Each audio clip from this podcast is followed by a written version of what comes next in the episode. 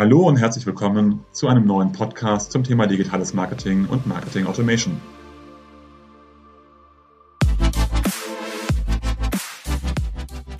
Mein Name ist Jörg Reinhardt, promovierter Physiker, dreifacher Familienvater und Gründer der Centelli Consulting Group, einer führenden Unternehmensberatung rund um digitales Marketing und digitales Kundenmanagement. Wie immer in unserem Podcast sprechen wir mit verschiedenen Unternehmen, wo diese im Bereich digitales Marketing und Marketing Automation stehen, welche Projekte besonders erfolgreich sind, was dabei zu beachten ist und welche Learnings sie gezogen haben. Herzlich willkommen zu einer neuen Folge des Podcasts Mehr Gewinn mit Marketing Automation. Heute mit Jens Hofmann von der Versicherungskammer Bayern. Herzlich willkommen. Hi Jörg, ähm, schön, dass ich hier sein kann. Sehr, sehr gerne. Magst du erstmal ein bisschen über dich selber und deine Funktion bei der VKB erzählen? Klar, gerne. Ich komme ähm, gebürtig aus dem Ruhrgebiet, ähm, bin jetzt seit sieben Jahren mittlerweile in München bei der Versicherungskammer unterwegs. Ich bin eigentlich so im Herzen Data Scientist und leite mittlerweile bei uns den Bereich äh, Data Analytics im Marketing, heißt dann bei uns ähm, Customer Intelligence and Data Science als Abteilung.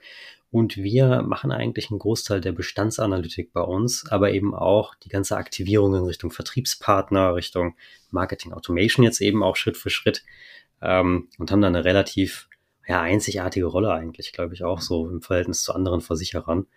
Aber es hat Vorteile, dass es da angesiedelt ist, es hat auch Nachteile. Zu mir noch ein paar Worte. Ich habe mittlerweile seit vier Monaten Nachwuchs, der hier vielleicht hoffentlich nachher auch noch, na, rumrennen tut er noch nicht, aber rumkrabbeln vielleicht schon, mal schauen. Aber ich glaube, ähm, reinkrabbeln, na, das, da muss er noch über eine Treppe. Ich glaube, das schafft er heute nicht, einfach gesagt. Cool. Ähm, ich muss ja gerade schon lachen, weil ähm, du so viele Namen schon verwendet hast, Analytics, Data Science und Co. Also da ist ja wirklich, dieser Bereich wechselt ja so häufig die Namen. Ich, ich kenne das ja quasi auch. Es ist schön, dass ich jetzt bei euch direkt alle Namen irgendwie wiederfinden. ähm, inklusive Marketing Automation, was cool ist. Magst du ein bisschen zur VKB erzählen, also zur Versicherungskammer Bayern? Äh, weil ich kannte euch nicht, muss ich gestehen, bevor wir dann zusammengearbeitet haben. Ähm, genau, vielleicht auch einige Zuhörer und Zuhörerinnen nicht. Ja, das ist äh, auch wirklich ganz interessant. Also die Versicherungskammer Bayern ist ein ähm, Regionalversicherer, muss man im Endeffekt sagen, aber der größte Regionalversicherer mittlerweile in Deutschland. Wenn man die anderen Geschäftsgebiete zusammen noch betrachtet, zu uns gehört noch die Saarlandversicherung, zum Beispiel die Vollsozietät Berlin. Wir haben mittlerweile Geschäfte in Island. Ähm, dass äh, dieses, dieses Modell der öffentlichen Versicherer regional stark verzahnt mit den Sparkassen zum Beispiel, den Genobanken unterwegs zu sein. Ähm, das führt dann teilweise dazu, dass man über die Landesgrenzen hinaus oder Bundeslandesgrenzen die einzelnen Marken nicht kennt. Ähm, nichtsdestotrotz haben wir auch ein paar, die eben ähm, deutschlandweit aktiv sind. Das ist zum Beispiel die Bavaria Direkt, der Direktversicherer bei uns, ähm, den man auch in den üblichen Vergleichern findet. Ähm, und auch die UKV und URV, unsere Gesundheitskranken Reiseversicherungen jeweils, die dann deutschlandweit jeweils von uns unterwegs sind. Ähm, sind auf dem Weg zu einem zweistelligen Milliardenumsatz pro Jahr. Ähm, ich bin mir nicht ganz sicher, ob es dieses oder nächstes Jahr wird. Mal schauen. Ähm, also ein relevanter Player dann an der Stelle und haben den schönsten Blauton der Versicherer in München, würde ich mal sagen. Sehr gut, vielen Dank dafür. Und wir hatten ja schon ein Vorgespräch gehabt ähm, und haben zwei, wie ich finde, wunderschöne Themen evaluiert. Das erste Thema, ähm, wie man Marketing Automation in einem Konzern einführt, äh, muss man ja sagen. Äh, so sagst Regionalversicherer, aber zweistelliger Milliardenbetrag ist ja dann ja nicht mehr so klein. Ähm, und das andere Thema ist ähm, Einsatz von Generative AI. Ähm, also mit dem ersten Thema starten. Ähm, du, ihr habt Marketing Automation eingeführt. Ähm, ja, ähm, was war das Ziel sozusagen und was sind so die Dinge, ähm, auf die ihr da gestoßen seid? Also so ganz am Anfang, ich glaube, so der initiale Moment war, als wir mal betrachtet haben, wie lange brauchen wir eigentlich normalerweise, um Kampagnen zu machen. Und ich meine, das, äh, die Herausforderungen haben viele an der Stelle. Ähm, wir haben für uns gemerkt, ähm, also Kampagnen sind bei uns stark vertragsbezogen. Das bedeutet im Endeffekt so etwas wie, da gibt es zum Beispiel einen äh, Leistungszuwachs bei einem bestimmten Vertrag oder ähnliches oder Verträge laufen vielleicht ab. Das kann ja auch sein, Wiederanlage, Lebensversicherung und ähnliches. Ähm, und das waren so die Betrachtungswinkel und Einflugschneisen dafür, dass wir Kunden eigentlich ansprechen an der Stelle. Das ist schon ein bisschen was her. Das ist mittlerweile deutlich besser geworden. Aber nichtsdestotrotz waren wir so in den Bestandskampagnen, die saisonal ausgeführt worden sind, stark unterwegs. Ähm, da auch mit ähm, mehreren Bereichen, die dann dafür verantwortlich sind und ähnliches. Ja, wenn man jetzt mal so grob drüber schaut, weiß man, was das für Konsequenzen hat. Ähm, das bedeutet zum Beispiel, bestimmte Kundengruppen werden alleine angeschrieben. Man trifft den Kunden nicht im richtigen Moment. Ja, man kann die Kundin nicht mit ihren eigentlichen Bedürfnissen abholen. Ja, und ganz vorne letzten Endes auch, ja, man guckt halt auf Verträge. Man guckt auf Verträge und Sparten vielleicht noch, gerade so bei Versicherungen eben. Ja, sind die Sparten standardmäßig sehr, sehr stark. Meistens sind es auch aus irgendwelchen Fusionen eigentlich hervorgegangen, dass man in den Sparten überhaupt zusammenarbeitet. Ähm, da verliert man den Kunden aus dem Auge. Ja? Und zum Beispiel, ähm, also, also etwas Simples wie eine Adressänderung. Ähm, die hat natürlich in irgendeiner Art und Weise auf alle Produkte eine Auswirkung. Ja?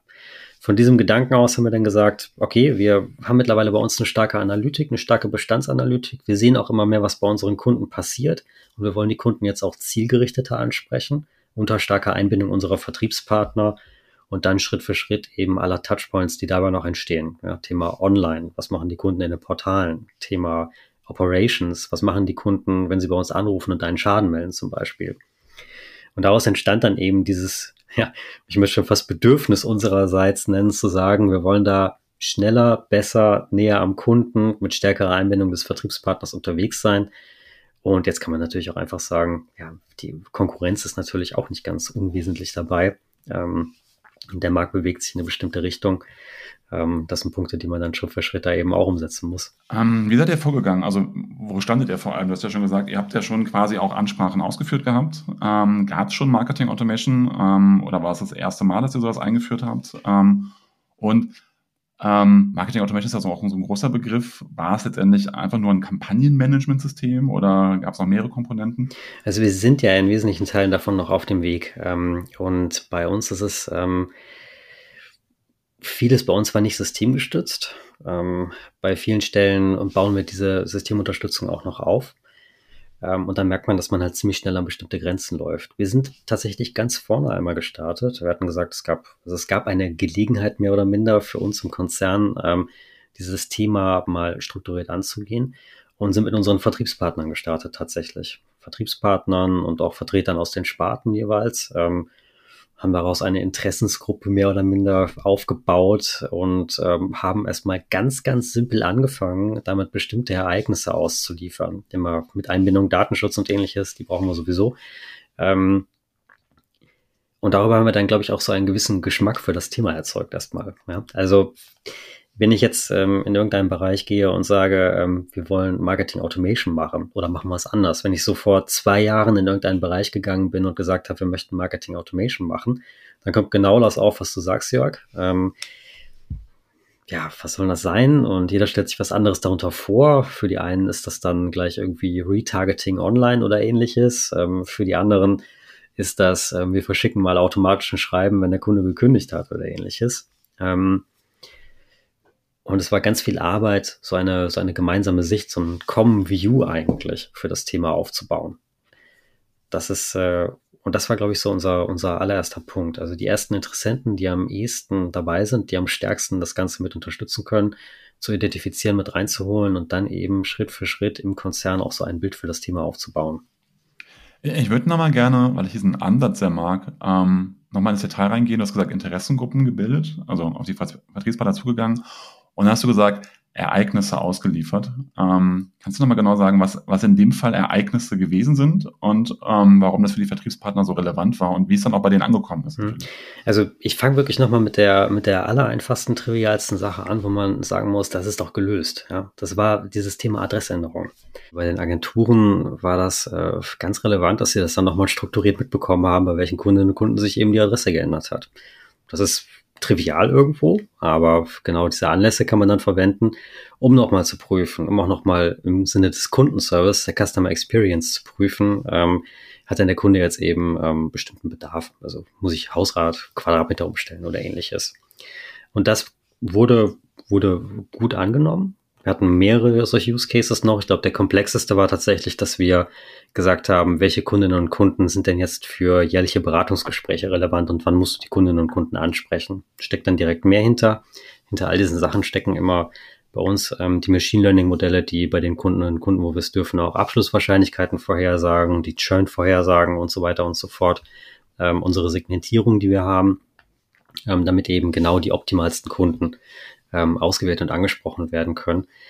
Das war erstaunlich hilfreich und ist erstaunlich gut angekommen und hat uns dann eben auch so ganz am Anfang aufgezeigt, dass wir da zum einen noch einiges zu tun haben, ähm, aber zum anderen auch ein wahnsinniges Interesse da ist und ähm, das Thema auch äh, wirklich nützlich im Sinne einer Bestandsbearbeitung ist und ähnliches. Ich finde das ein super schönes Beispiel aus zwei Gründen. Das eine hast du ja schon gesagt, es gibt ja einen konkreten Bedarf, weil wenn ich meine Adresse verändere, habe ich sozusagen auch meine Wohnfläche verändert und die Hausrat geht halt nur mal auf die Wohnfläche. Deswegen ist schon ein logischer Bedarf da, das eventuell nochmal anzupassen, wenn da eine größere Veränderung ist. Das andere, ähm, und das ist schon das Wort Customer Experience gesagt, ähm, ist natürlich, dass so eine Adressveränderung ja auch meistens mit einer Lebensveränderung einhergeht. das heißt, entweder habe ich, äh, ich heirate, ich bekomme Kinder hinten dran oder ich habe einen Berufswechsel, ähm, das ist ja trotzdem ein emotionales Ereignis, oder ich habe mich ja vielleicht getrennt und ziehe deswegen hinten dran aus. Ähm, trotzdem ein hoch emotionaler Moment, äh, Moment und auch ein guter Zeitpunkt quasi natürlich auch zu, zu zeigen, hey, als Versicherung, wir sind da und wir bekommen mit, dass bei dir im Leben sozusagen was passiert. Ähm, und lass uns dann noch mal generell natürlich schauen, äh, wo stehst du eigentlich gerade, wie können wir dich noch unterstützen. Und deswegen kann ich super gut nachempfinden, warum das ähm, bei den Vertriebspartnern gut angekommen ist. Und ist auch ein Case ja nicht im Versicherungsbereich, der ja auch für viele andere ähm, Unternehmen gilt. Wenn ich an Telekommunikationsanbieter denke und ich da, ähm, ich werde wahrscheinlich demnächst auch umziehen, freue ich mich total drauf, weil ich mich darauf freue, eine größere, ähm, also mehr Mbit zu bekommen. Ne? Das ist einfach, einfach mega. Also da ändert sich ja auch was, je nachdem, welchem Wohngebiet ich bin. Also von daher ist das ein super Use Case. Ja, und von da aus haben wir das dann Schritt für Schritt weiterentwickelt. Eben auch immer direkt mit Abstimmung des, der Vertriebspartner und der Sparten. Ähm, bei uns dann kommen wirklich so, interessant, so interessante Sachen raus. Es gibt irgendwelche bestimmten Abläufe in Verträge, aber nicht für die Versicherungsnehmer, sondern für die versicherten Personen, die dann da drin stecken, was dann alles komplex wird und was in einem Zeitfenster von so vier Wochen angesprochen werden muss und ähnliches. Ähm, aber dann jetzt eben auch immer mehr die Sachen, die reinkommen über die Ereignisse von den Kunden tatsächlich. Schadenmeldung, ja. War das Feedback auf einen bearbeiteten Schaden? Ist das gut gelaufen? Ist das schlecht gelaufen? Ähm, das können auch eben alle noch, alles nochmal Anlässe sein, um die Beziehung zum Kunden zu stärken. Ähm, und unsere Kundinnen halt im richtigen Moment auf die richtigen Themen anzusprechen an der Stelle. Ähm, wir machen das mittlerweile ähm, für relativ viel. Wir machen das sowohl für Privatkunden als auch für Gewerbekunden. Für Gewerbekunden sind wir so am Start, möchte ich mal sagen. Ähm, und insgesamt ein Thema, was, äh, was erstaunlich viele Abnehmer hat, aber ich glaube auch dadurch, dass man sagt, wir müssen das zusammen machen. Das ist so ein ganz wichtiger Punkt. Ähm, ich habe schon äh, aus unterschiedlichen Gründen in unterschiedlichen Firmen mehrere Projekte mitbekommen, die ähm, sehr isoliert gelaufen sind. Ja, und irgendwann kommt man dann immer an einen Punkt, wo man die Synergien zwischen den Bereichen nicht heben kann. Und bei uns ist das zum Beispiel ähm, auch, äh, auch gerade ein Thema wieder. Ähm, alleine aus dem Marketing ähm, sollte man sowas aus meiner Sicht nicht machen, sondern man muss es immer breiter auf breitere Füße stellen. Allein diese Anbindung der Vertriebspartner. Da gibt es irgendwo Leute, die sind für das CRM-System verantwortlich. Da muss das Thema dann rein und angebunden sein.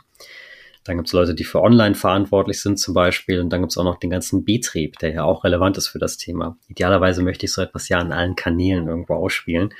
Und wir als äh, Serviceversicherer haben viel Telefoniekontakt, haben viel Kontakt bei den Vertriebspartnern draußen. Es muss also wirklich an der richtigen Stelle immer nutzbar sein in diesen ersten Stufen. Wie ist das bei euch gelaufen? Du sagst ja, ihr habt da eure Erfahrung gemacht. Ähm, was waren so die Stolpersteine und was würdest du da empfehlen, wie man das optimal hinbekommt, auch diese Bereiche wirklich an einen Tisch zu kriegen. Also ich habe das ja vorhin schon mal so kurz angedeutet. Ähm, das Thema, was stellt man sich eigentlich unter Marketing Automation vor? Und ähm, da möchte ich jetzt auch gar nicht sagen, dass das bei uns so der Fall war. Also man, man hat ein PowerPoint-Slide-Deck, geht mal alles durch, zeigt das allen Leuten, alle nicken und sagen, ja super, klasse, tolle Sache. Ähm, und nachher geht man raus und jeder hat was völlig anderes verstanden darunter, was man da machen möchte und hat den Sense of Urgency und die persönliche Betroffenheit vielleicht auch gar nicht mitgenommen. Also, dass da etwas passiert und jetzt gemacht wird. Ähm, tatsächlich, äh, es ist auch ein, äh, glaube ich, sehr, sehr äh, allgemeiner Ratschlag, aber tatsächlich ähm, das Thema immer wieder spielen, auch bestimmte Begriffe einzuführen und immer wieder zu verwenden, war total wichtig, mit den richtigen Leuten sprechen, aber auch die richtigen Zeitpunkte abzupassen. Ja, also ich meine, es gibt halt gerade in der IT Projektteams, die äh, machen zum Beispiel dann an der einen Stelle eine große Infrastrukturumstellung oder ähnliches. Ja, die sind überhaupt nicht offen dafür. Die betreuen aber auch zum Beispiel ja, das CRM-System in bestimmten Punkten oder würden eben die Schnittstellen betreuen, aus der wir Daten rausbekommen und wieder reinbekommen.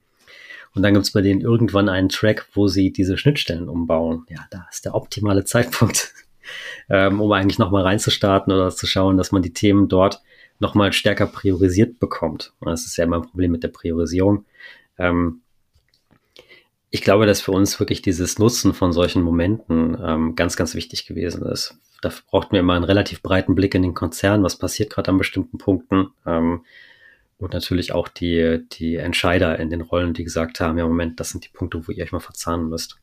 Also insgesamt viel abstimmen, ist leider wichtig. Mit den richtigen Leuten abstimmen ähm, bleibt wichtig. Eine konsistente Message in den Konzern reinhaben ist wichtig. Und zur richtigen Zeit am richtigen Ort sein. Das war halt auch wichtig. Ich mag, was du sagst und ich würde nochmal gerne nochmal tiefer reinfragen, weil wie findet man den richtigen Zeitpunkt raus? Ich meine, du bist keine IT und wie kommt man denn, also geht man da einfach in die Absprache mit der IT oder mit anderen und fragt halt nachher, wie komme ich da am besten durch sozusagen? Also ich finde diesen Ansatz total cool herauszufinden, wann ist eigentlich der beste der Moment, wann, wann er nicht ist, sehe ich natürlich, wenn da so ein großes IT-Projekt ist, dann weiß ich halt, muss ich gar nicht hingehen. Die kegeln mich sowieso raus, aber natürlich Schnittstellen klingt super, wenn ich dann auch meine Anforderungen reinkippe. Ich hätte nur Angst, ich wäre vielleicht irgendwie fünf Wochen zu spät sozusagen. Ne? Also man muss ja auch wissen, wann ist der richtige Zeitpunkt, die Anforderungen reinzukippen, wenn die sich gerade überlegen, was dann gemacht werden muss. Also wie kriegt man denn diesen richtigen Zeitpunkt raus? Ist auch so. Also ähm,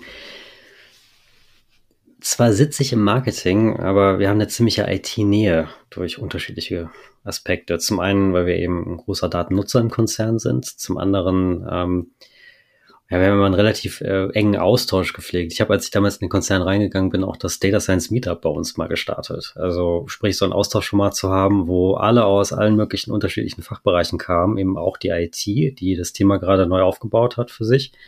Ähm, aber als Versicherer waren wir da eben in den Sparten schon sehr stark unterwegs. Und ähm, darüber kriegt man dann eben die Kontakte außerhalb des eigenen Bereichs nochmal hin, ähm, ist im Austausch mit den Leuten, sieht, was die machen, sieht an welchen Themen die dran sind. Das war nicht schlecht.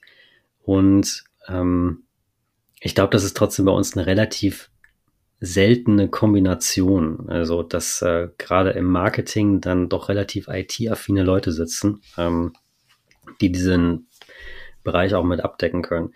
Für uns war es auch wichtig, dass wir, ähm, also unser Projekt ist eben auch in einem Programm drin und in dem Programm ähm, wird ein bestimmtes Thema dann bearbeitet. Bei uns ist das äh, Kundeninteraktionsmanagement oben drüber. Ähm, passt dann ganz gut. Ähm, da passt alles Mögliche aber auch wieder drunter. Aber dadurch ist man eben auch im Austausch mit den entscheidenden Projekten an der Stelle. Das war, glaube ich, auch wichtig. Das hat zu, ja, doch zu, zu hohen Synergien geführt zwischen den Bereichen. Ähm, auch wenn man dann hin und wieder mal sagen muss, hey Moment, ähm, bei, dem, bei dem Thema müssen wir uns aber abstimmen, da müssen wir zusammen dran arbeiten. Was nicht immer jeder mag, muss ich auch sagen. Das kann dann auch schon mal die Arbeit eben doch deutlich komplizierter machen. Aber eben auch den Erfolg nachher größer. Jetzt, jetzt klingt das Projekt bei euch, also das Marketing Automation Projekt, ein bisschen so wie ein Bottom-up-Projekt sozusagen hinten dran. Der Motto, wir wissen, wir müssen was tun. Ähm, wie kommen wir da eigentlich hin? Ähm, wir bauen erstmal eine Interessensgruppe auf, schauen, was sind für die die relevantesten Use Cases, liefern was aus quasi hinten dran, die finden das gut. Bei der IT da gehen wir auch mal in die Gespräche sozusagen rein, gucken, man ist halt ein Zeitfenster. Ist das ein Bottom-up-Projekt gewesen oder war das auch ein Top-down-Projekt im Sinne von, dass die, dass der Vorstand gesagt hat, hey, wir möchten da nochmal stärker Richtung Kunde gehen, wir wollen ja Marketing Automation machen? Äh, wie kann ich mir das vorstellen? Das ist eine ausgezeichnete Frage. Ähm, und auch da, ich glaube, ähm, wenn es die Gelegenheit gibt, dass solche Initiativen sowohl von, also sowohl bottom-up als auch top-down sein können und man das zusammenbekommt, ja, so wie zusammenwachsende Stalaktiten und Stalagmiten in irgendeiner Art und Weise, dann hat man da auch wieder einen enormen Vorteil. Bei uns bedeutete das zum Beispiel, ähm, wir haben natürlich im Konzern strategische Handlungsfelder. Wir haben strategische Handlungsfelder, die prinzipiell diesen Themenbereich irgendwo mit abdecken. Und die Ausgestaltung dessen, ähm, was jetzt genau dort passieren sollte, die ist ja sowieso eher auf einer Umsetzungsebene oder ein bisschen operativer dann. Ähm, das haben wir gut zusammengebracht. Ich möchte nicht sagen, dass wir am Anfang wirklich so gestartet sind, aber ich möchte sagen, das haben wir gut zusammengebracht, um hier eben ähm, vielleicht auch an der einen oder anderen Ecke noch mal ein bisschen mit die Strategie allgemein zu gestalten, wenn ich es mal so sagen darf. Ähm, aber vor allen Dingen für alle den Eindruck zu haben, oder nicht nur den Eindruck, sondern das gute Gefühl, ich nenne es mal so, das passt ja zu unseren strategischen Handlungs Handlungsfeldern, wir bewegen uns in die richtige Richtung. Ähm, auch das ist, äh, ist ständige, ständige Arbeit sozusagen im lebenden System, ähm, die wir da haben. Ähm, nichtsdestotrotz, ähm, ich glaube, wenn man da komplett alleine dann losläuft in irgendeiner Art und Weise ähm, und es nachher nicht zu den strategischen Handlungsfeldern des Konzerns passt, dann, dann vertrocknet das irgendwann so. Ja. Das auf jeden Fall. Und, und trotzdem möchte ich da auch nochmal ein bisschen nachfragen, weil ähm, das klingt, also das klingt ja auch wieder so, dass ihr euch was überlegt habt, geschaut, was, was gibt es denn quasi im Konzern und dann habt ihr sozusagen Stalagniten und Stalaktiten zusammengebracht. Ähm, was ich super wichtig finde, war einfach nur irgendwas zu machen, was dann nicht zu den Unternehmensausrichtungen und zu den Zielen passt, macht ja sowieso keinen wirklichen Sinn. Nichtsdestotrotz seid ihr ja schon ein paar Schritte vorangegangen und irgendwo muss ja auch Geld herkommen. Also, also man muss ja irgendwie, die IT muss Ressourcen freistellen, das macht ihr ja auch nur dann, wenn irgendwie entweder da Geld ist oder man vielleicht, keine Ahnung, ob ihr eine Kreuz- und Querverrechnung habt, irgendwie ähm, das angeht. Also ähm, lag das einfach daran, dass euer Bereich sozusagen Geld hatte und gewisse Investitionen selber machen konnte? Oder gab es dann doch irgendwie, ähm, oder musstet ihr für das, das haben wir auch mal mit einem anderen Kunden drüber gesprochen, hier im Podcast, dann erstmal dafür werben gehen und erstmal das Geld quasi einsammeln und habt vorher sozusagen dann über die, diese Use Cases schon mal ge gezeigt, es funktioniert? Also woher kam nachher das, das Geld? Ich meine, es ist ja auch ein etwas größeres Projekt, was dann passiert. Also ganz am Anfang ist es tatsächlich so, wir sind schon mit Resultaten gekommen und haben gesagt, ähm, das wollen wir entsprechend umsetzen. Ja, wie überall anders, man muss dann auch ein Business Case natürlich äh, vorlegen und rechnen, der passt hier sehr gut, äh, mal einfach gesagt. Aber man muss dann auch eben wieder in den, also zur entsprechenden Zeit am richtigen Ort dann sein. Und bei uns war es so, wir sind wirklich, also das muss man sich wirklich so, wir sind wirklich auf die simpelste Art und Weise gestartet. Wir haben ähm, ganz am Anfang ähm, was jetzt schon ein paar Jahre her ist, eben äh, letzten Endes den Vertriebspartnern auf die einfachste Art und Weise die entsprechenden Kunden zur Verfügung gestellt. Ähm, das ging dann irgendwann nochmal über Excel in irgendeiner Art und Weise. Also sprich den einfachsten aus, das einfachste Austauschinstrument, was wir damals hatten, was aber überhaupt nicht im Sinne von einer Marketing Automation nachher war. Und dadurch hat man dann, glaube ich, aber an, an einigen Stellen Fürsprecher. Und für das Thema haben wir muss man auch so sagen, es ist ein großer Konzern, zwei Jahre lang Werbung gemacht, glaube ich, bevor es dann eben tatsächlich in einem Programm aufging, diese Verbindung zu den strategischen Handlungsfeldern, zu den Investitionsschwerpunkten klar war ähm, und auch klar war, dass wir das Thema ähm, ja, aus dem Fachbereich gesteuert gut umsetzen können. Ja. Das also nicht nur eine Idee war, sondern schon ein bisschen mehr da gereift ist. Ja, also ich mag, wie du das darstellst. Das klingt irgendwie so, ja, dann haben wir halt gearbeitet und dann kam es nachher irgendwann diese Früchte. Und ich kann das gar nicht, ja. nicht kann das gar nicht genug wertschätzen, weil das erstmal sind ja zwei Jahre eine lange Zeit. Also man muss ja auch sozusagen dranbleiben und diesen Biss haben und das konsequent voranzubringen. Äh, aber was ich noch viel cooler finde, das sagst du so ein bisschen so im Nebensatz, ähm, dass ihr das einfachste Medium genommen habt, nämlich eine Excel-Liste. Weil ich sage immer, am Ende des Tages geht es ja wirklich darum, einfach Ergebnisse zu erzielen. Im Idealfall natürlich mehr Umsatz und mehr Gewinn. So, ähm, brauche ich dafür meine Marketing Automation direkt? Nee, brauche ich nicht, sondern ähm, ich muss halt gucken, dass die richtigen Kunden mit den richtigen Anlässen äh, an meine Vertriebspartner geliefert werden.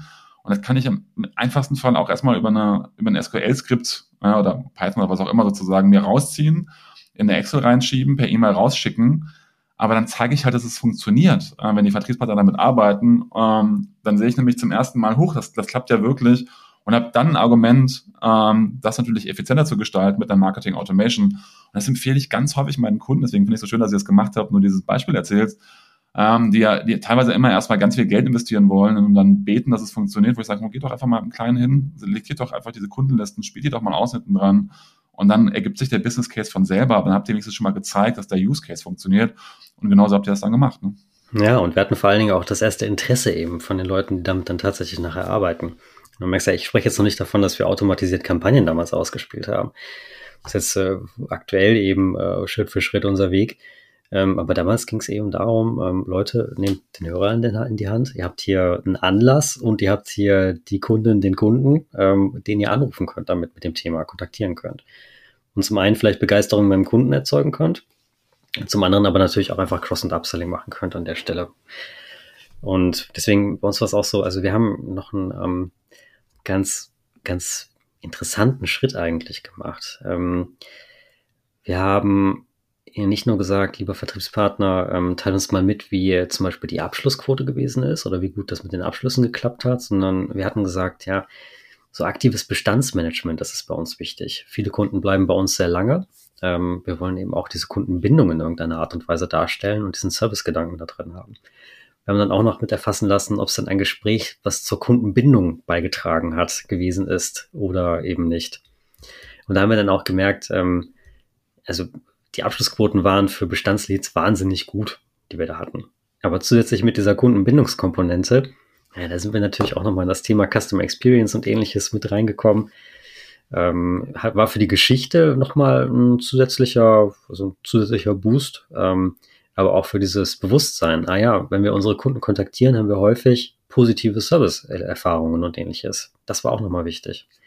Auch um Ängste abzubauen in anderen Bereichen, die das noch mit aufnehmen sollten. Ja, das ist natürlich noch eine Zeit gewesen, ähm, wo das Thema Customer Experience gerade im Versicherungsbereich auch total wichtig gewesen ist, um Kundenbindung zu erzeugen. Also von daher macht es auch wiederum Sinn, genau an diese politischen Strömungen anzudocken.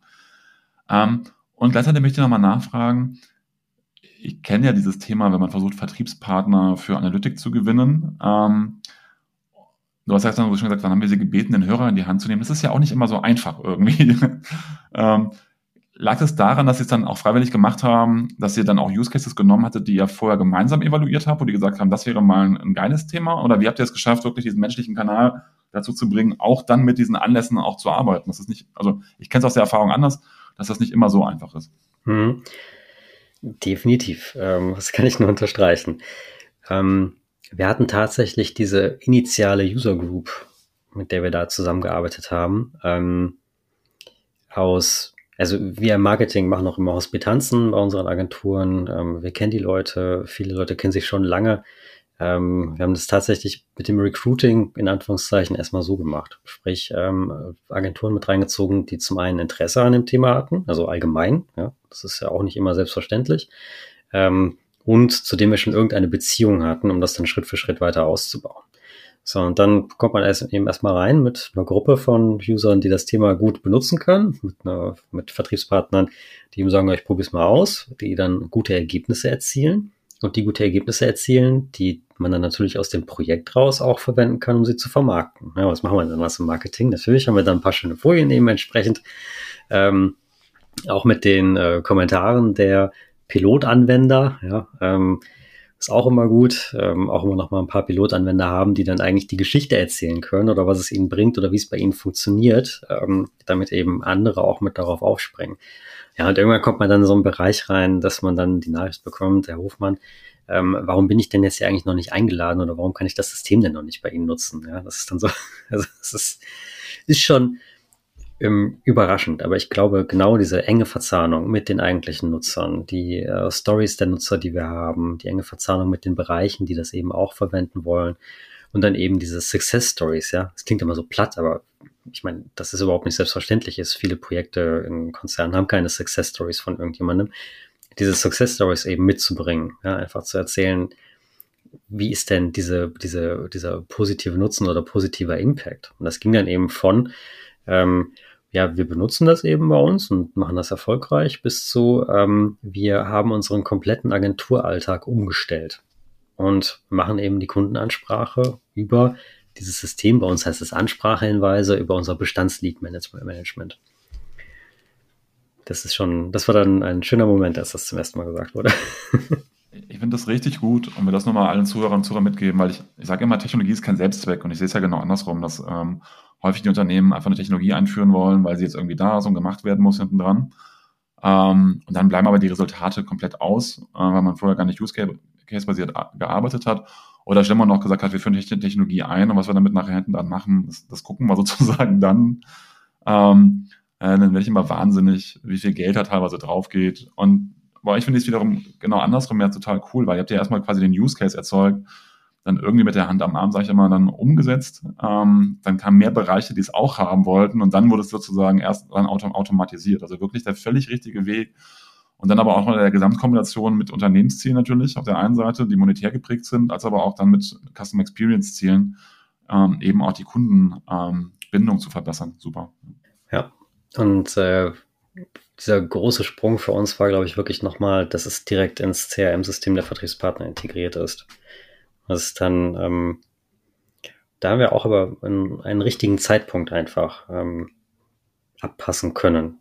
Da ähm, gab es eben Kontakte mit den entsprechenden Ansprechpartnern und da wurde, war irgendwann klar, okay, wir wollen einen bestimmten Teil mal neu bauen vom System. Und das ist dann bei uns eben auch der Moment gewesen, also unser Vertriebssystem ist, glaube ich, gut soweit, ähm, hat auch Awards gewonnen, aber ist jetzt halt doch dann auch ein bisschen in die Jahre gekommen an bestimmten Stellen. Ähm, und wir konnten dann eben mal unseren Teil, das Fleet Management, ähm, komplett neu hochziehen, komplett mit neuer Technologie, ähm, ein paar alte Sachen auch abreißen ähm, und das mit, äh, mit Entwicklern, die gerade in den Konzern gekommen waren, ähm, machen das war dann eben auch ein gutes, also ein, ein gutes Umfeld, um mir mal zu zeigen, in welche Richtung geht's denn dann eben. Und da kam dann Technologie wieder nochmal mit rein, aber wirklich eben diese, wie machen wir es so, dass die Endanwender das nachher gut nutzen können, dass das gut funktioniert für die Einsatzzwecke. Das war, das war auch nochmal ganz, ganz wichtig. Wie, wie habt ihr das hinbekommen? Weil das klingt also auch wieder so einfach, wie du es beschreibst, aber ähm, CM-Systeme sind ja immer ähm, monolithisch und hoch umkämpft sozusagen. Ne? Was wird quasi wo angezeigt? Dann hat das mit viel Entwicklungsaufwand zu tun. Du musst in einen komplett anderen Bereich quasi reingehen. Und dann musst du es ja auch noch so aufbauen, dass es nachher von den Endusern auch wirklich verwendet wird quasi hinten dran. Also da musst du ja mit sehr vielen Bereichen interagieren und hast auch einen durchaus vorhandenen Kostenblock quasi, der, ähm, der da liegt. Das heißt, das kannst du ja, würde ich hier spontan behaupten, nicht mehr, so wie die anderen Sachen, die ihr gemacht habt, so ein bisschen mit ein paar Leuten reden, dann wird das schon irgendwie gehen, sondern es muss auch dann von oben durchgesteuert werden, ähm, um das hinzubekommen, oder? Da aber auch wieder der, der richtige Moment. Also zum Beispiel, ähm, das Vertriebssystem ist tatsächlich im Wesentlichen monolithisch. Ähm, und da gibt es eben einen Handlungsstrang, sehr IT-lastig. Ähm, wir wollen eben Microservices aufbauen, wir wollen einzelne Services domaingetrieben rauslösen und eben als Microservice selber hinstellen, um da schneller zu werden. Da habe ich natürlich sofort die Hand und sage, ja, perfekt. Also ich meine, das Lead Management können wir direkt entsprechend ähm, als Microservice rauslösen. Das brauchen wir sowieso. Wir müssen sowieso Leads im Konzern verteilen können nachher, nicht nur ins Vertriebssystem. Passt, machen wir. Und äh, dann hatten wir eben noch die Gelegenheit zu sagen, wir machen das auf neue Frontend-Technologie. Das war dann auch irgendwo eine Anforderung, dass das System insgesamt umgestellt wird. Da hebe ich natürlich auch dann wieder sofort die Hand und sage, ja komm, dann machen wir das. Ähm, wir haben es ist, glaube ich, für uns wirklich eine relativ besondere Situation, dass wir aus Marketing heraus ähm, gesagt haben, dass wir da so stark mitarbeiten.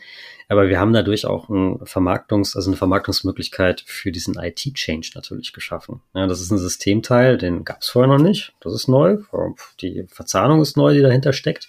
Ähm, und dann hat man eben das direkt verbunden mit dem neuen Technologie-Stack, ja, mit Umzug auf OpenShift und so weiter und so fort. Ähm, und hat eben nicht nur einen reinen technischen Umzug, sondern auch Funktionen, Prozesse neu gedacht, neu gemacht. Ähm, dann ich sage immer, äh, dem Endanwender ist das ja relativ egal, ob das jetzt äh, auf einem 2010er WebSphere-Server läuft oder auf eben ähm, OpenShift und alles fancy IT-mäßig mit Kafka angebunden ist. Ähm, das äh, ich glaube, so einzelnen Bereichen ist das immer äh, nicht so bewusst, aber das ist eben nochmal dieser Verzahnungscharakter. Also wenn man das crossfunktional macht, schaut, was sind denn die Möglichkeiten, ähm, was sind vielleicht auch die Bedarfe, damit irgendwas besser vermarktet werden kann und so weiter und so fort intern, dann hat man da immer ein paar Gelegenheiten. Die muss man abpassen, richtig. Ja, aber dann seid ihr nicht nur gute Marketeers, ist mein Eindruck, ihr seid auch gute Verkäufer sozusagen. Wirklich auch den Mehrwert zu schaffen für beide Seiten. Ja, wenn schon, denn schon. Also ich meine. Also finde ich wirklich sehr beeindruckend und ich glaube, da können viele Zuhörer und Zuhörer einfach auch was mitnehmen, äh, wie ich das selber äh, in meinem Unternehmen auch nach vorne bringe. Diese Strömungen anzuschauen oder diese, diese Momente äh, mal zu schauen, wo kann ich mich da sozusagen reinbringen und welchen Mehrwert schaffe ich dann auch mit meinen Projekten wiederum für die anderen Projekte. Äh, das finde ich sehr beeindruckend. Ich habe ja gesagt, wir haben zwei Themen. Ich würde wechseln, es sei denn, du sagst, du hast noch etwas, was du unbedingt mitgeben möchtest zum Thema äh, Learnings in diesem ganzen Marketing-Automation-Bereich. Ach, also ich glaube, das ist gerade eben schon gut angesprochen. Ähm, man muss sich selber da auch vermarkten mit den Projekten und gucken, dass, dass fast alle Leute sagen, ja, es war klasse, mit denen zusammenzuarbeiten und das mache ich gerne wieder. so klingt es auf jeden Fall. Mega, Dankeschön. Genau. Ähm, der andere Teil, natürlich super trendy gerade unterwegs. Ihr seid mit Generative AI äh, am Start. Was macht ihr da genau? Also ähm, das wirkt jetzt vielleicht ein bisschen überraschend, aber wir haben tatsächlich relativ früh ähm, gesehen, Mensch, das hat doch Einfluss darauf, gerade wie wir Marketing eigentlich Content-Erstellung machen. Ja, also Content von Text äh, über Bild, über Video, Ton. Ähm, und gleichzeitig liefert uns das doch völlig andere Möglichkeiten ähm, als, als Sachen, die wir bisher hatten. Und ich meine, bestimmte Sachen gibt es schon länger, ja, also bei Sprache funktioniert schon viel, ähm, aber jetzt das, was Bild, Ton und eben auch durch die Large Language Models nochmal möglich geworden ist im Bereich Text, hm, da, da kommen wir schon irgendwo in neue Dimensionen. Gleichzeitig ist es so ein bisschen so ähnlich wie das, was ich vorhin bei Marketing Automation mal angesprochen hatte. Die Prozesse sind halt andere. Also wenn ich jetzt sage, ähm, ich habe normalerweise eine Agentursteuerung mehr oder minder. Ich habe Leute, die eben den Agenturen die Aufträge geben, wie Bildmaterial zu sein hat und so, und so weiter und so fort, wie der Text zu sein hat. Ja, dann bin ich jetzt vielleicht stärker in der Zeit, wo ich sage, ähm, ich kann mehr aus dem Fachbereich selber rausmachen oder mehr aus Marketing selber rausmachen. Oder ähm, es gibt vielleicht auch Sachen, die automatisiert laufen könnten und wo ich eben stärker so einen Monitoring-Faktor nachher habe. Aber eben nicht, ähm, ich spreche das jetzt direkt mit einer Agentur ab und ähm, die schicken mir dann ein PDF und da ist dann Rechtschreibfehler drin, ich schicke es nochmal zurück und so weiter und so fort. Ähm, das ist, also für uns wird es extrem wichtig werden, wie in anderen Marketingbereichen auch. Ähm, gleichzeitig durch diese geänderten Prozesse ist es ein riesiges Change-Thema einfach. Also das ist bei Marketing Automation auch nicht anders gewesen und wird da auch nicht anders sein. Ähm, aber jetzt habe ich halt nochmal doch deutlich mehr Potenzial. Ähm, wir haben dann von uns aus gesagt, dass wir ja, mit einem Marketing-KI-Tag mal starten wollen. Ja, wir haben immer so ein paar Leute, die sich da ausgetauscht haben, die sich das angeguckt haben. Ähm, mal die neuesten Bilder aus Midjourney raus, mit dem Corporate Branding ähm, eben rausgeliefert haben, mal geguckt haben, wie der ähm, wie ein, äh, ein potenzieller KI-getriebener Konzernsprecher aussehen könnte oder sprechen könnte. Ähm, dann haben wir gesagt, komm, machen wir mal einen KI-Tag als Offsite mit ähm, noch ein paar externen Impulsgebern drin und mit der Möglichkeit, dass alle mal diese Tools testen in irgendeiner Art und Weise. Also so diese Tool-Kategorien. Ja, ich muss jetzt nicht, äh, nicht 30, ähm, 30 Chat-GPT-Klone oder ähnliches verwenden. Wichtig ist, dass ich mal einen Eindruck davon bekomme, was da generell möglich ist. Und das eben mit GPT-4 und nicht 3.5. Ähm, also sprich mit meiner Bezahlversion, das war da schon eine Hürde. Und eben so ein bisschen was mit äh, Runway zu Videogenerierung und mit Journey für Bildgenerierung machen kann. Damit man so den, den Überblick hat. Runway mittlerweile auch schon, passt auch schon nicht mehr, egal. Ähm, das war, das war echt ganz cool. Das war aber auch schön, mal einen ganzen Tag dafür zu haben, mit 50 Leuten bei uns aus dem Marketing insgesamt. Ähm, in, ähm, und sich klar zu werden, ja, da bewegt sich was jetzt. Nicht nur so diese, also man hat ja immer so diese Technologie-Interessierten, ja, ähm, aber die meisten anderen Leute ähm, machen halt ihren Job und sehen das dann auch erstmal gar nicht so, sehen den Kontaktpunkt nicht, verstehen den Kontaktpunkt nicht. Ähm, das ist ja auch normal. Das ist überall so. Es war mit Automatisierung allgemein auch schon so, also oder Digitalisierung.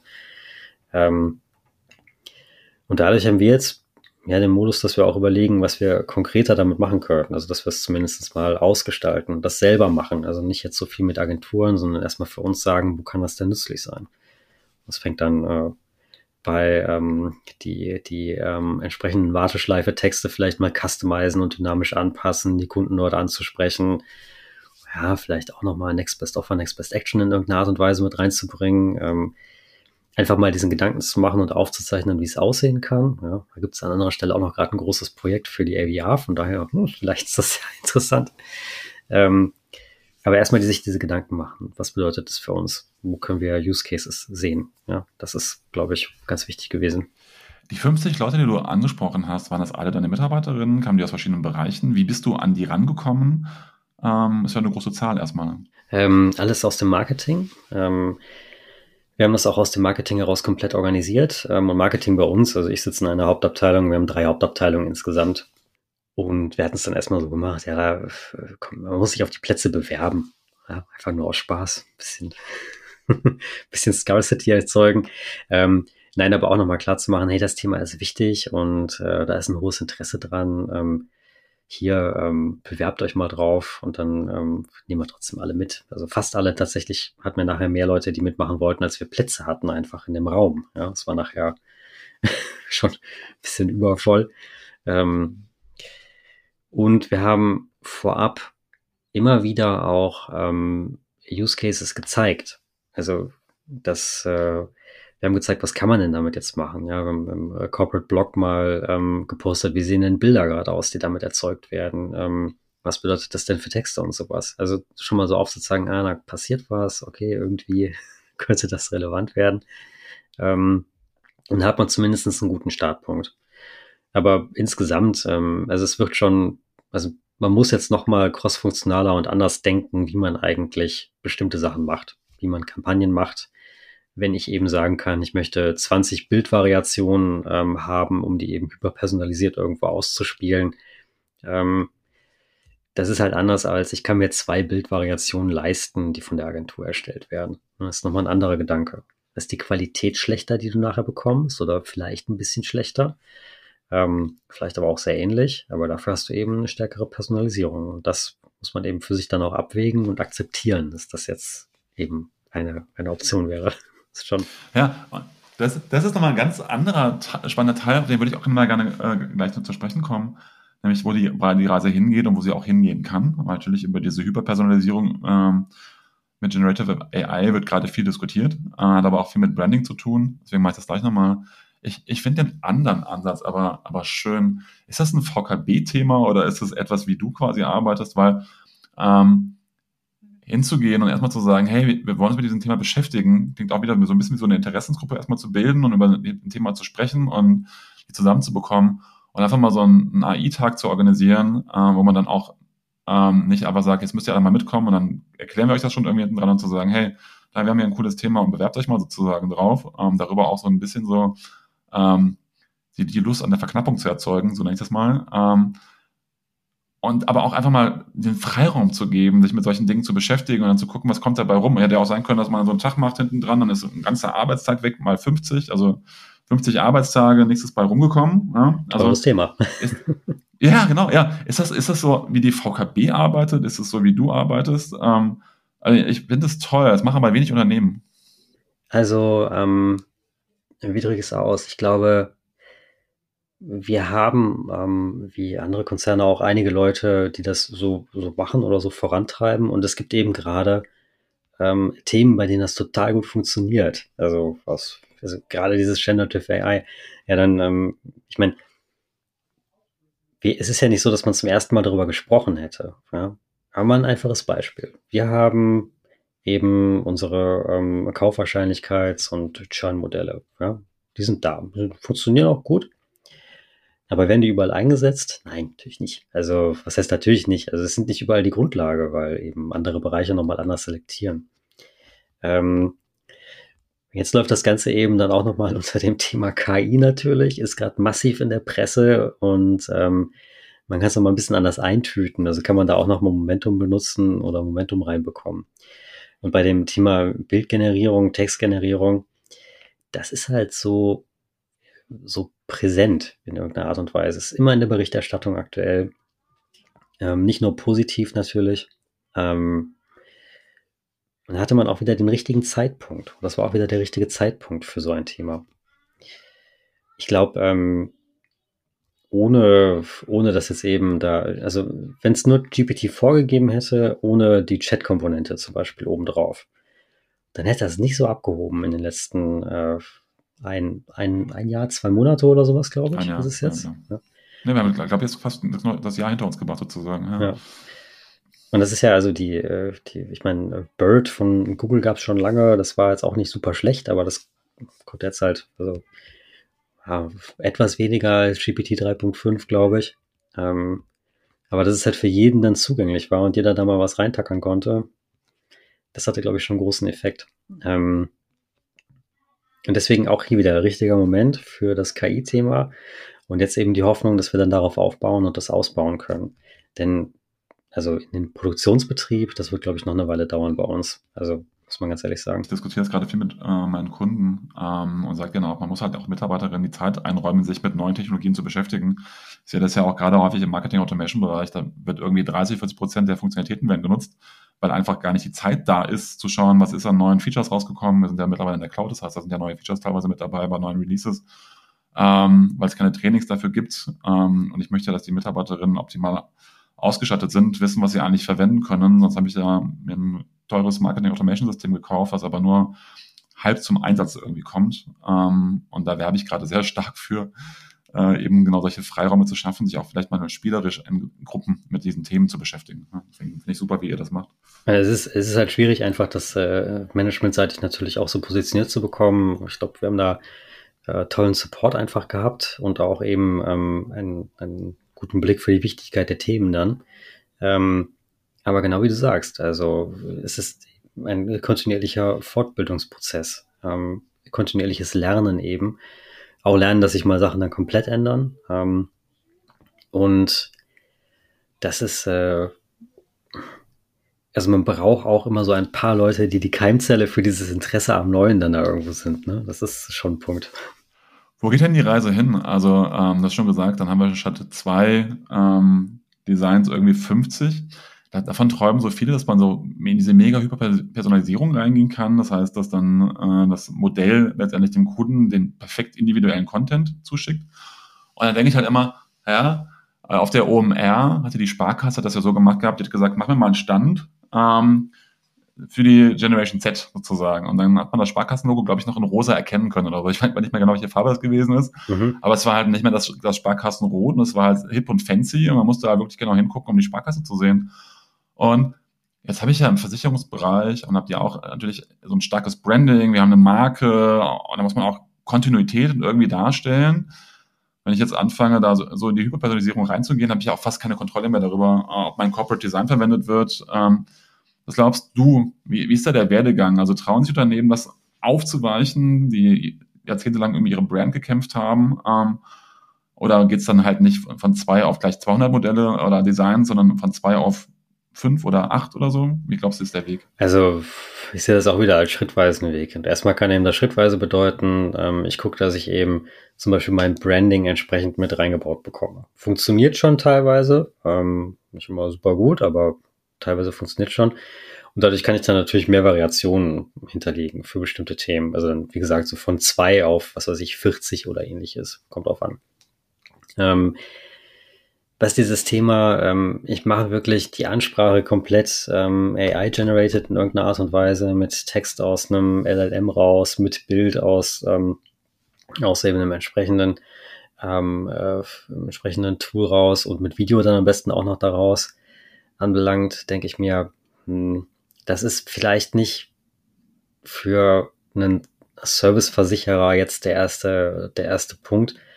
Und da denke ich eher so, wenn ich halt, also das, das sieht man ja teilweise schon, ja. Man sieht teilweise schon auf, auf Twitter beziehungsweise X so ein bisschen was, dass da solche Reklame irgendwie reinläuft, die irgendwie seltsam ist, seltsam aussieht. Ähm, und ich glaube, man muss diese Tools jetzt einfach mit seinem Branding zusammen verwenden. Ja? Also man muss das eben da noch einbauen und inkorporieren. Und äh, der erste Sprung ist dann vielleicht nicht, dass man 10 Millionen unterschiedliche Variationen rausliefert, sondern mal, mal kleiner auch startet und das schrittweise macht und schaut, ob sich das dann eben nachher lohnt. Oder dass man eben bestimmte Teile immer noch anpassen lässt von bestimmten Aspekten. Wir hatten es doch schon hier, das war doch, wenn man das 2016 oder sowas oder 14, der große Hype mit, man blendet mal das Automodell vom Kunden bei der Kfz-Versicherung in so ein Video ein, ne? wo dann steht, wie er versichert ist. Ja, ist, äh, ist jetzt vielleicht noch besser möglich, noch zielgerichteter möglich. Ne? Aber so ganz selber laufen lassen, das Ganze, ähm, würde ich sagen, das passt nicht zu unseren Unternehmenswerten dann. Ja, also das ist dann halt, äh, also das ist dann Produktion von Clickbait erster Wahl natürlich an irgendeiner Stelle. Es ist auch schwierig bei Versicherungen. Ich darf ja nichts versprechen, was mein Produkt nicht entsprechend abbildet und leistet. Ähm, und von daher würde ich auch fast sagen, ähm, mit den aktuellen Large Language Models, also da braucht man noch so einen Technologiesprung, ja. Ich weiß nicht, wie es bei euch ist, aber Berater, die dann durch die Gegend laufen und sagen, wir machen eure Kundenberatung komplett KI gestützt. Vielleicht noch nicht dieses Jahr, vielleicht auch noch nicht nächstes Jahr, vielleicht dann, wenn da noch technologisch ein bisschen mehr passiert ist und immer mit dem Gedanken, also eine agenturgestützte Versicherung verkauft eben den Großteil ihrer Produkte im persönlichen Kontakt. Aber der Weg zu diesem persönlichen Kontakt, der kann davon profitieren. Also ich bin da, bin da wirklich sehr gespannt, wo die Reise hingeht. Ähm, du hast ja auch schon gesagt, das, also das Brandthema ist die eine Variante bei den Großunternehmen natürlich. Ich gestern mit einem Freund getroffen, der ist Rechtsanwalt, ähm, ganz eigentlich ganz weit von der Digitalisierung entfernt quasi. Der lässt sich jetzt auch schon ein LLM für seine Webseite zusammenbauen, ähm, was mit dem Kunden quasi spricht und schon sozusagen alles vorkartografiert. Ähm, und ich denke so, wow, also da, da merkt man einfach, dass das so ein wirklich Thema ist, was selbst für, alle Berufsgruppen, die nicht aus dem Umfeld quasi kommen, super relevant wird.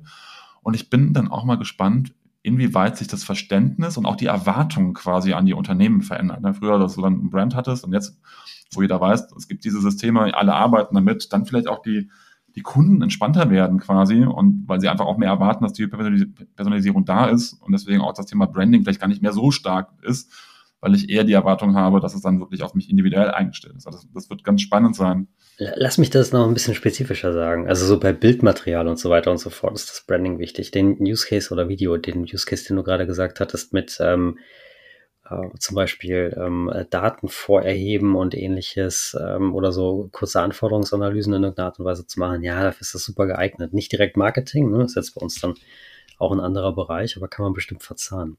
Was Schönes, was ich jetzt gesehen hatte, ist, ähm, ich glaube, Chevy hat auch ein, äh, hat auch ein äh, LLM hinten an seinen Chatbot dran gestöpselt. Ähm, aber irgendwie haben die da noch nicht so richtig äh, die, naja, früher hieß es SQL Injection, ich weiß jetzt gar nicht, wie es bei, wie es hier heißt, Model Injection oder sowas, haben sie noch nicht richtig raus. Also man kann mit dem Chatbot jetzt auch Python-Code erzeugen und man kann ihn auch dazu überreden, dass er zusagt, dass man nachher einen Chevy für einen Dollar bekommt. Also okay da sieht man dann so, vielleicht, vielleicht noch nicht, noch nicht ganz da gewesen, einfach gesagt. Ja. um das äh, breit auszurollen. Ja, spannend. Den, den Case kann ich noch nicht, den schalten wir gleich nochmal an. Vielleicht ist er, es ist ja noch offen sozusagen und ich kann mal nochmal einen Chevy ran. Wenn man einen Chevy haben möchte, ja. ja. naja. Aber ähm, genau, also deswegen, also so, es ist natürlich schon, es bietet unheimlich viele Möglichkeiten. Jetzt muss man eben die sinnvollen Use Cases dafür finden und ähm, ich würde jetzt äh, dieses äh, komplett automatisiert das durchlaufen lassen, noch nicht so richtig sehen. Ähm, wer mag schon Chatbots mal so gefragt? Also ich glaube, die, die Chatbots, die jetzt dadurch möglich werden, werden auch deutlich besser und interaktiver, sodass man die vielleicht doch mag. Wir es mal so. Hängt ein bisschen von den Chatbot-Anwendungen ab, äh, weil ich kenne sehr gute, ähm, die, die wirklich hilfreich sind sozusagen, wo du es auch nicht dann direkt merkst quasi, ähm, die ich, also wo, auch, wo wir auch super Use Cases hatten bei den Kunden, ähm, aber da, da hat man schon durchaus die Qualität der einzelnen Bots äh, bemerkt. Siehst du da jetzt ein, ein deutliches Upgrade einfach innerhalb des letzten Jahres ähm, durch die jeweiligen Anbieter, durch die Angebote und durch selbsttrainierte LLMs oder gefeintunte? Es ist spannend, weil wir im letzten Jahr relativ wenig Chatbot-Projekte gemacht haben. Das ist eher so ein Thema gewesen, was vor, also was vor fünf, sechs Jahren, also da war IBM Watson das Thema, fand ich, äh, auf dem Markt nochmal sehr stark nach vorne gebracht.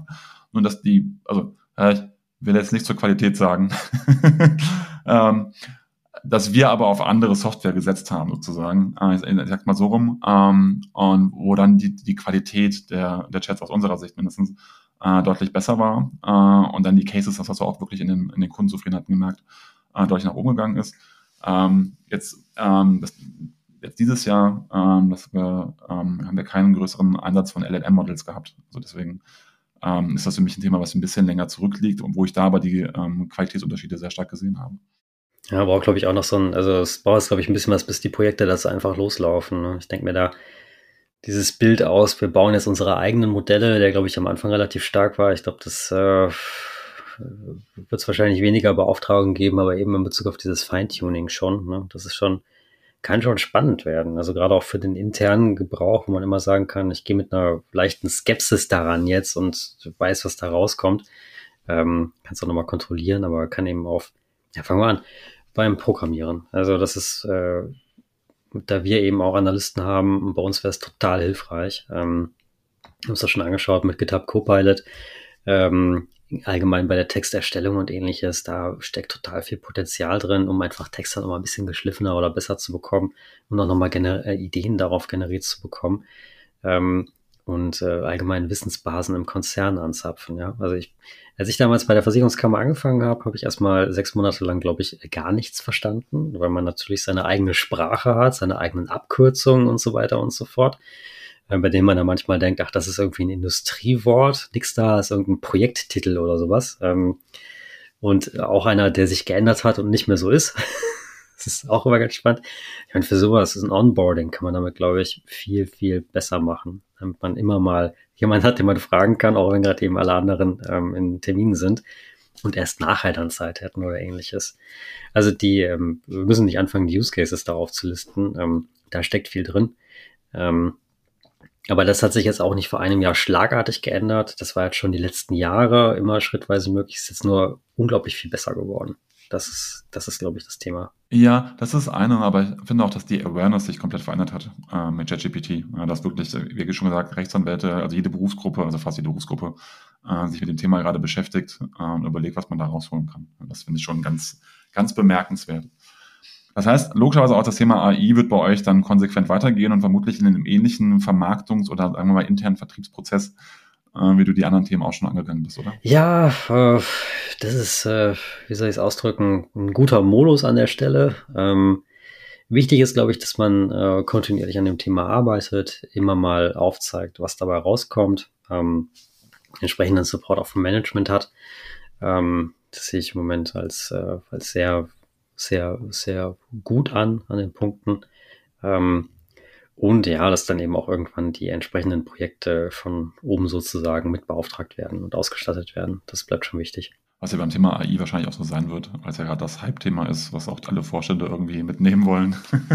ich hoffe, es kommt jetzt nicht der nächste äh, AI-Winter. Also das kann auch mal nochmal passieren. Irgendwas, irgendwas Schwieriges, was irgendwo passiert oder so ähnliches. Das kann sein, ja.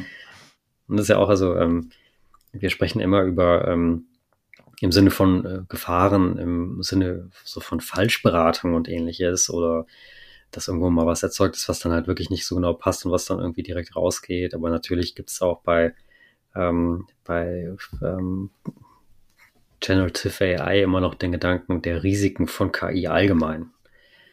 Das ist ja bei dem ähm, AI Act ähm, jetzt so ein bisschen durchgeklungen zum Beispiel. Also das macht einige, einige Prozesse, glaube ich, auch komplexer. Ähm, was die EU-Regularien und ähnliches anbelangt, ähm, häufig kann man sagen, das ist gut. Manchmal ist es ein bisschen schade, wenn man dann genauer raufschaut und irgendwie so militärische Anwendungen und ähnliches eben nicht verboten sind. Also das ist schon, mh, hm, wird schon irgendwo schwierig machen. Ähm, oder schwieriger machen, aber auch schaffbar sein. Na gut, als regulierte Industrie ist man es eh gewohnt. ja, genau. Mal schauen, was, wie weit sich die Themen überhaupt regulieren lassen. Aber das wird, glaube ich, ein Thema für einen anderen Podcast mal irgendwann werden. Denn wir, wir kommen zum Ende. genau.